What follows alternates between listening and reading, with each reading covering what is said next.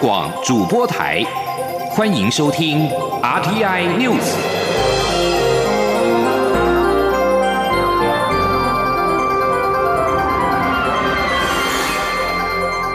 听众朋友您好，欢迎收听这节央广主播台提供给您的 RTI News，我是张顺祥。首先把新闻焦点关注到是亚洲首部的同婚专法，立法院正式的三读通过。亚洲首部同性婚姻法案正式通过，立法院会十七号审查同婚专法草案，在历经五个小时的发言以及表决，下午的三点二十八分，三读通过了司法院释字第七四八号解释实行法，从五月二十四号开始实行。未来相同性别二人将可以向户政机关办理结婚登记，其中一方可以收养另外一方的亲生子女，双方的财产制继承等准用民法的相关规定。请记者郑玲的采访报道。司法院大法官在二零一七年五月二十四日提出释宪，认定民法婚姻章为保障同性两人以经营共同生活目的，成立具有亲密性及排他性的永久结合关系为限，要求立法机关两年内完成立法或修法。五月十七日是国际不再恐同日，立法院在今天完成亚洲首部同婚专法三读，别具意义。请问院会有无文字修正？无文字修正。决议司法院释字第七百四十八号解释施行法草案修正通过。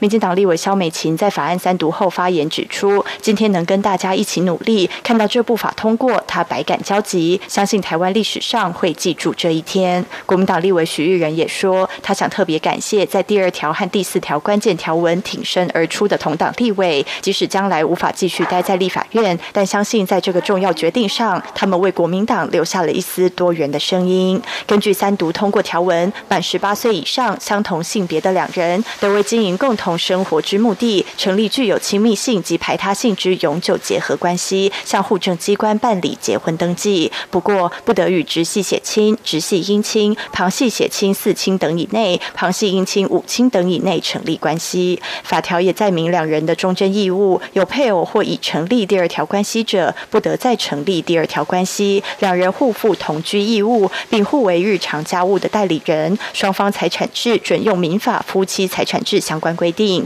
若要终止关系，必须双方合意向户政机关办理终止登记。此外，本次立法的另一大关键就是继亲收养。根据三读条文，双方当事人之一方收养另一方亲生子女时，准用民法收养规定。条文也明定，双方当事人互为法定继承人。民法及其他法规关于夫妻、配偶、结婚或婚姻相关规定，皆准用于同性婚姻当事人。央广记者郑玲采访报道。司法院释字第七十八号解释实行法三读通过，行政院发言人古拉斯尤达卡随后召开记者会表示，专法遵守公投的结果，也遵守宪法的精神，在不同观点当中取得公约数。行政院特别感谢立法院，让台湾再次成为民主、进步、自由、重视婚姻平权的国家。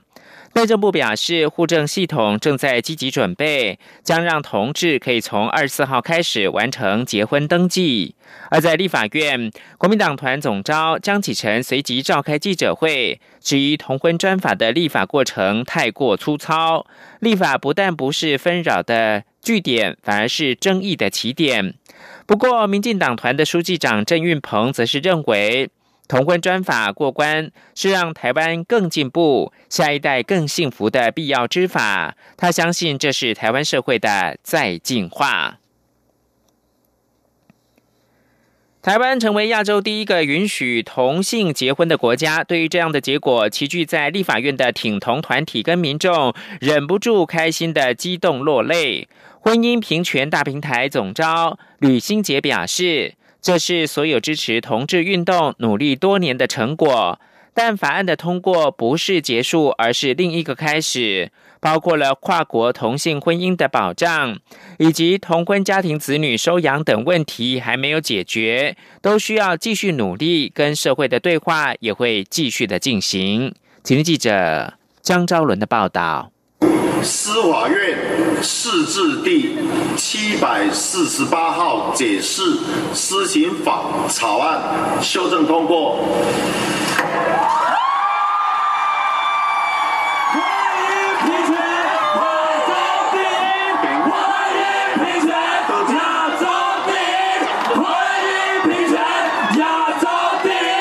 听到立法院长苏家全宣布同婚专法三读通过，敲下议事锤的那一刻，立法院外庭同民众欢呼声响彻云霄，现场许多同志激动喜极而泣，开心迎接历史性的一刻，欢庆台湾成为亚洲第一个允许同性合法结婚的国家。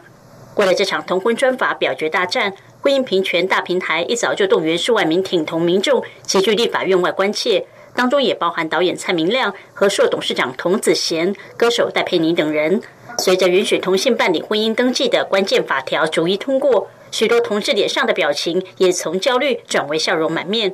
而原本上午还下着滂沱大雨的天气，到了下午突然放晴，这样的巧合也让同志们笑说：“阳光出来了，彩虹出来了。”婚姻平权大平台总召吕新杰在同婚专法通过的那一刻，也是激动落泪。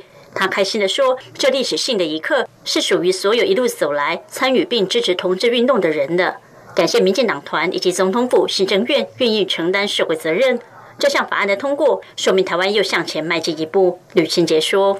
我们就是很开心看到今天大家是不畏风雨哈，一起来到这边，呃，来跟我们一起呃迎接这个历史性的一刻。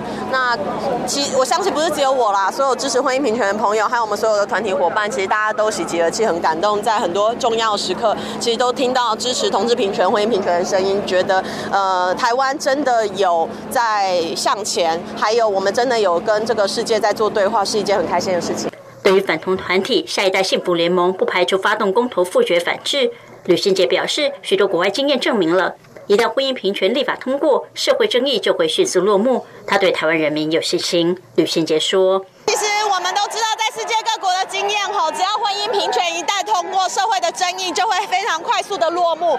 因为只要同志伴侣开始去结婚，很多中间的民众就会发现，哇，天还是会继续亮啊，这个世界还是继续运转啊，没有任何的事情会改变。那我相信他们一定还是会想要继续的挣扎，但是我们相信台湾人善良的台湾人会知道，大家未来应该要怎么做。尽管同婚专法三读通过，但关于跨国同性婚姻保障以及同性家庭收养议题仍未获得圆满处理。吕先杰表示，法案通过只是阶段性的成果，不是结束，而是另一个开始。未来他们还是会继续努力，继续与社会沟通。挺同团体伴侣盟同样开心，同志运动努力多年，终于迎来历史性的一刻。不过，他们同样提醒，今天同婚专法三读通过，只能说是让同性婚姻法制化，属于阶段性的胜利，还没有达到完全婚姻平权。因为有些跨国同婚仍无法适用，同时配偶还是无法共同收养子女，这些不足都有待未来继续努力。中国电台记者张超伦台北采访报道。对于这项历史性的立法结果，争取同志婚姻长达三十多年的同运指标人物齐家威相当的开心。称赞立法院的创举，让台湾完成了人权台独，希望未来能够影响更多其他亚洲国家。蔡明亮导演在得知同婚合法化之后，也激动的泪流满面，直说台湾太棒了，他以台湾为傲。反同团体下一代幸福联盟则是表示，昨天是台湾民主最黑暗的一天。执政党践踏民意，以坦克车压境的方式，只花五个小时就通过了恶法，敲响了崩坏我国人伦秩序的丧钟。幸福盟强调，蔡英文总统为了要竞选连任，采用这种粗暴的方式通过重大的争议法案，期盼全民都能够看清楚，并且呼吁让不遵守公投民意的立委在二零二零大选的时候下架。他们也不排除要发动复决公投。请记者陈国维的报道。我们现在一起来。一分钟。下一代幸福联盟公民行动总召尤信义带领反同团体人员默哀。他说：“独裁政权非常可恶，这是台湾民主最黑暗的一天。这个政府用霸凌民主的方式破坏人民透过公投表达的婚姻价值。台湾人民及后代子孙将因这个侵害人权的法案而受苦。”立法院这些立法委员，还有我们的政府，他们今天的这种违反民主独裁的做法，敲响了我国人伦秩序崩坏瓦解的第一响丧钟。下一代幸福联盟理事长曾宪颖指出，一个重大争议的法案没有经过立法院委员会的讨论，也没质询提出法案的官员，最后只花五个小时就用坦克车的方式压过去，逐条表决通过，这是个践踏民意的违法法案。今天这个法案会通过，只有一个原因，那就是蔡英文要竞选连任，因为他要兑现他的政见，扫除连任的障碍，清理。通婚的战场，所以用这种粗暴的方式通过了今天的法案。今天的法案不是民意的呈现。曾宪莹说：“有些人欢声雷动，可是大部分的民意呢？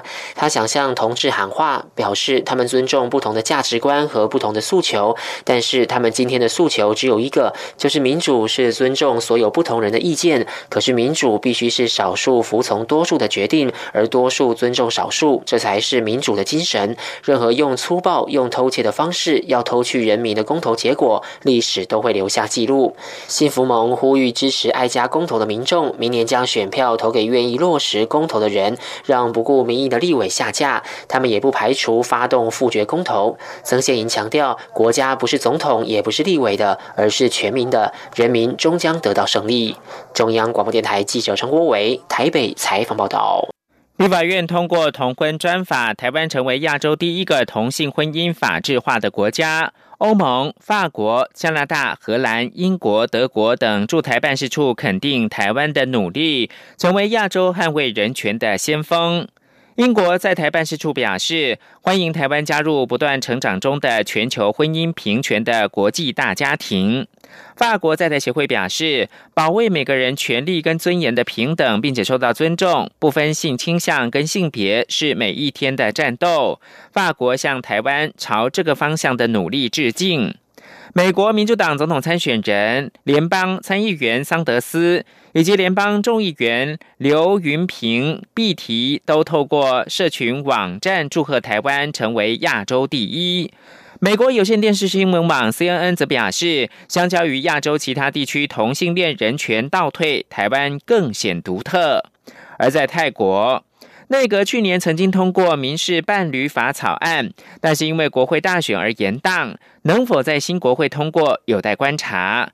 泰国 LGBT 运动人士表示，台湾同婚合法化将成为助力，期盼泰国相关的法案两年之内也能够通过。亚洲多个挺同团体也都受到了鼓舞，认为这有助于洗刷同志的污名，走向真正的性别平权。希望自己国家未来也能够通过同婚法。而在日本，明治大学教授林木贤表示，台湾同婚合法化是迈向性别平权的里程碑。曾被日本殖民的台湾，成为亚洲第一个同婚合法化的国家。以前日本总以为同婚合法是欧美国家才会有的情况，这种说辞现在已经行不通。台湾通过同婚专法对日本具有特别的意义，现在是日本思考该怎么做的时候了。而新加坡的挺同团体粉红点活动发言人蔡豪龙表示，这有助于洗刷同志的污名，也让他们受到很大激励。印度主流媒体十八号也报道了台湾通过了同婚专法，性别的问题呢？变性人跟第三性在印度是常被视为肮脏、不可碰触的，很难找到工作跟正常就学。许多同性恋者仍然是隐藏自己的性向，不敢对外公开。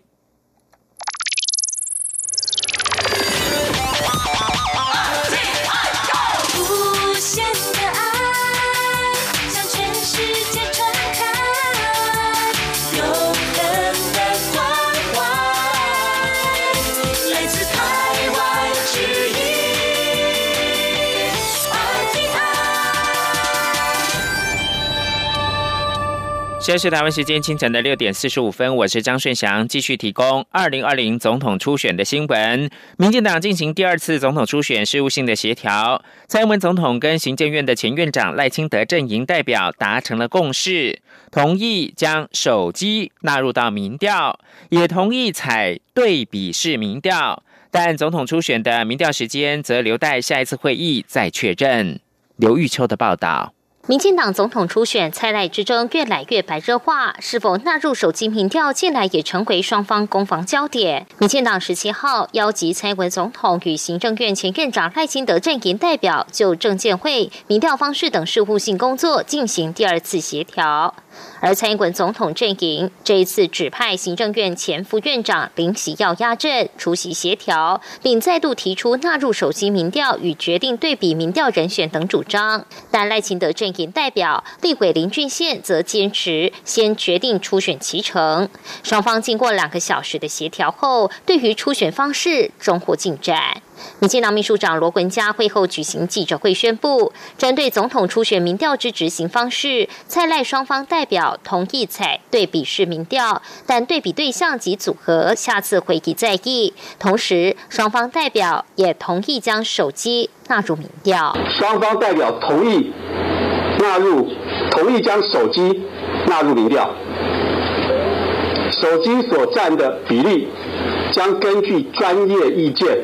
再行决定，在前述两项有共识下，总统初选民调的时间。下次会议确认。至于证监会的形式，罗文佳说，蔡赖阵营皆同意举办两场电视证件发表会，一周一场，分别由不同电视台办理，一场由媒体提问，一场由公民团体提问。证监会发表地点于棚内举行，但提问人名单形成方式及转播的电视台，由中央党部拟具草案，再与候选人商议。另外，蔡赖阵营经过两次事务性协调后，也约定将于五月二十号进行第三次协调。二十二号中执会前，能否就总统初选时程定案，将备受关注。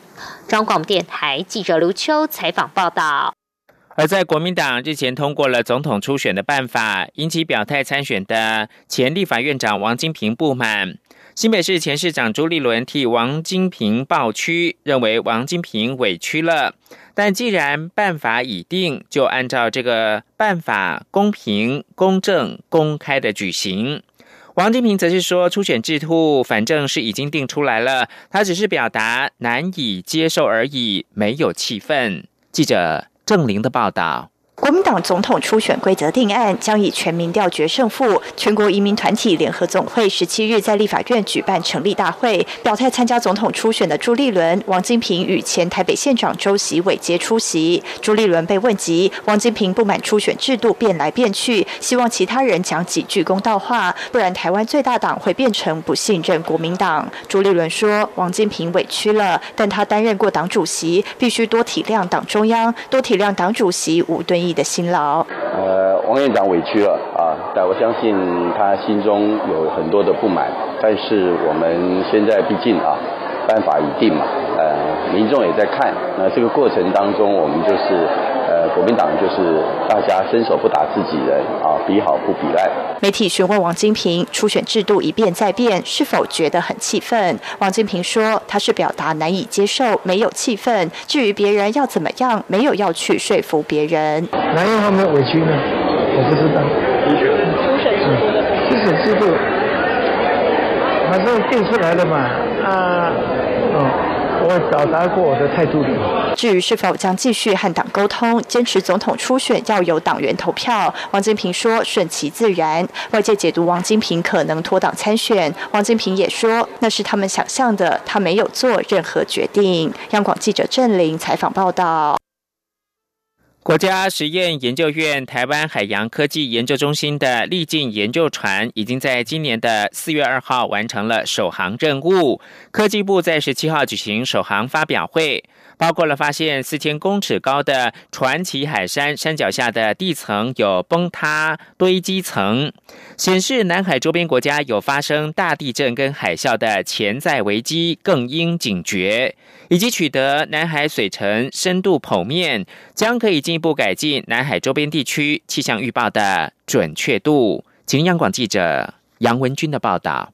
历境研究船于三月九号自台南安平港出发，航向南海，进行为期二十五天的科学首航，于四月二号完成任务。科技部十七号举行历境研究船科学首航成果发表会。中央大学地球科学系特聘教授许树坤团队指出，他们利用船上的多因素声纳，搭配长支距多频道反射侦测系统进行调查。多因素声纳可以测绘海底地形，长支距多频道反射侦测系统则可以绘制海床底下的地质构造。他们发现，南海中部高达四千公尺高的传奇海山，山脚下的地层有崩塌堆积层，显示马尼拉。隐没带过去曾发生几次的大地震，也可能伴随大海啸发生。南海周边国家应更警觉。许树坤说：“所以呢，我们推测这些东西呢，大概就是跟整个南海被撼动的时候、被震动的时候造成同样的堆积啊。这个也再次验证说，事实上南海啊，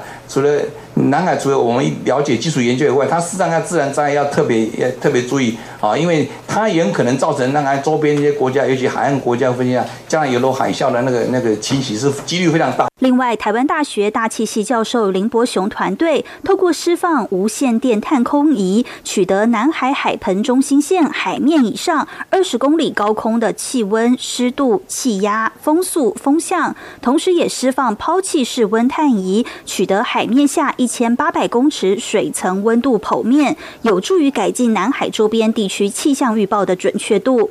此外，台湾大学海洋所教授刘家轩团队也利用水下遥控无人载具，采集到台湾西南海域天然气水合物储藏区的精准海床样本，证实该处确实有大量的天然气水合物，未来可进一步研究开采的可能性。中央广播电台记者杨文君台北采访报道。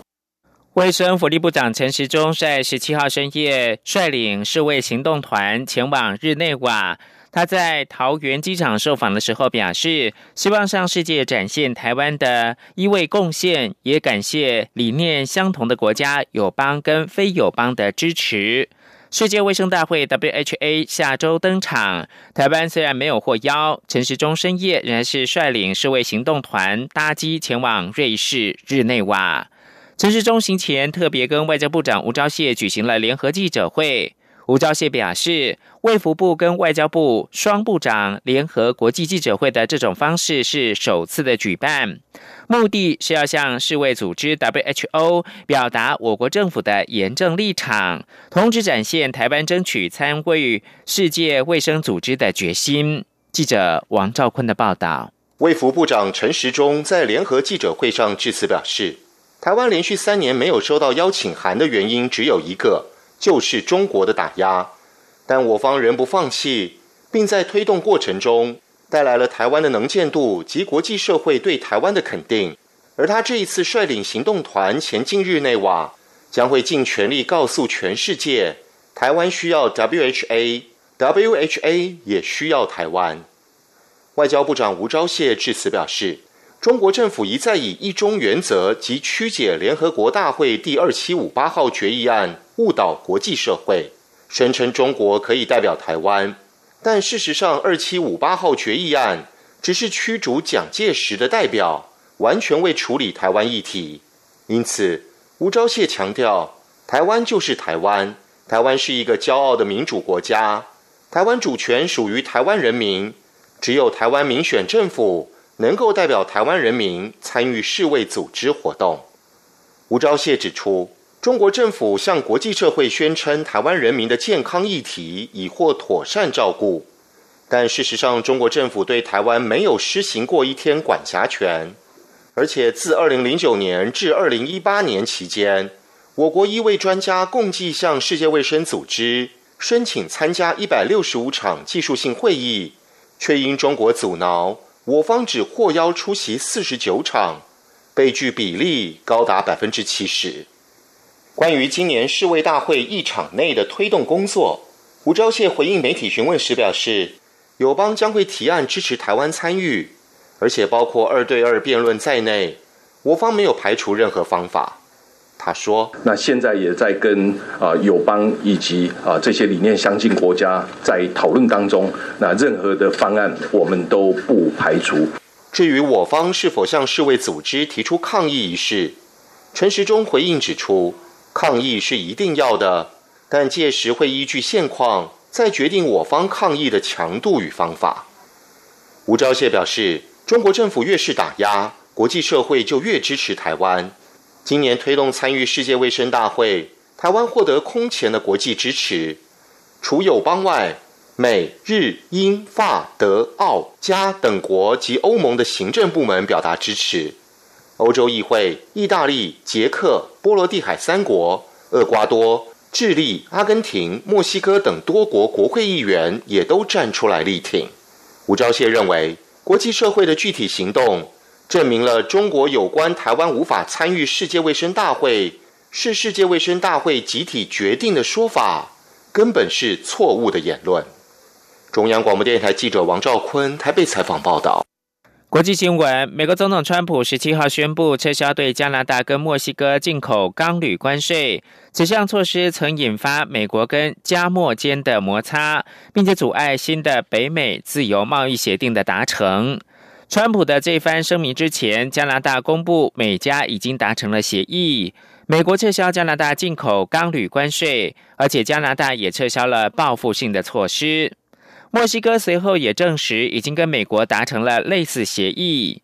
美国去年以国家安全为理由，对钢铁课征百分之二十五关税，对铝课征百分之十关税之后，成为美加墨三国去年谈判以及达成一项新的北美贸易协定的重大障碍。美国正和主要贸易伙伴国进行谈判之际，美国总统川普十七号宣布，他将延后六个月决定是否对进口车辆加征关税。川普原本必须在明天截止期限之前宣布是否对进口车辆实施百分之二十五的惩罚性关税。这项措施令欧洲联盟跟日本格外的担忧，墨西哥跟加拿大也相当的担心。假如美国调涨了汽车关税，势必会令川普的多战线贸易战大幅的升温。虽然川普如今决定把时间延后，但是关税的威胁仍悬而未定。而加增汽车关税无疑会令美国主要贸易伙伴国不满。这些国家早已经因为美国对进口钢铝课征惩罚性的关税而深感愤怒。欧盟、加拿大跟墨西哥为了反击，已对来自美国的摩托车、柳橙汁、威士忌跟牛仔裤实施了严苛的关税。美国跟欧盟间的贸易磋商原本预期可以化解僵局，但现在协商将在川普可能实施汽车关税的威胁之下进行。被纳入红海旗下夏普十七号公布新的董事名单。被传可能是成为红海董事长郭台铭接班人的夏普董事刘阳伟，五六月二十五号将卸任董事一职，动向备受关注。夏普十七号公布代表董事以及董事人事异动消息，等待六月二十五号召开股东大会以及之后的董事会之后，将会正式的决定人事。日本时事社报道。红海出身的夏普代表董事高山俊明等三个人即将卸任。红海出身者等三人渴望担任夏普董事。戴正武留任夏普的会长，也就是董事长兼社长。报道说，高山十七号卸任夏普代表董事之后，持续担任台湾夏普公司的会长，也就是董事长。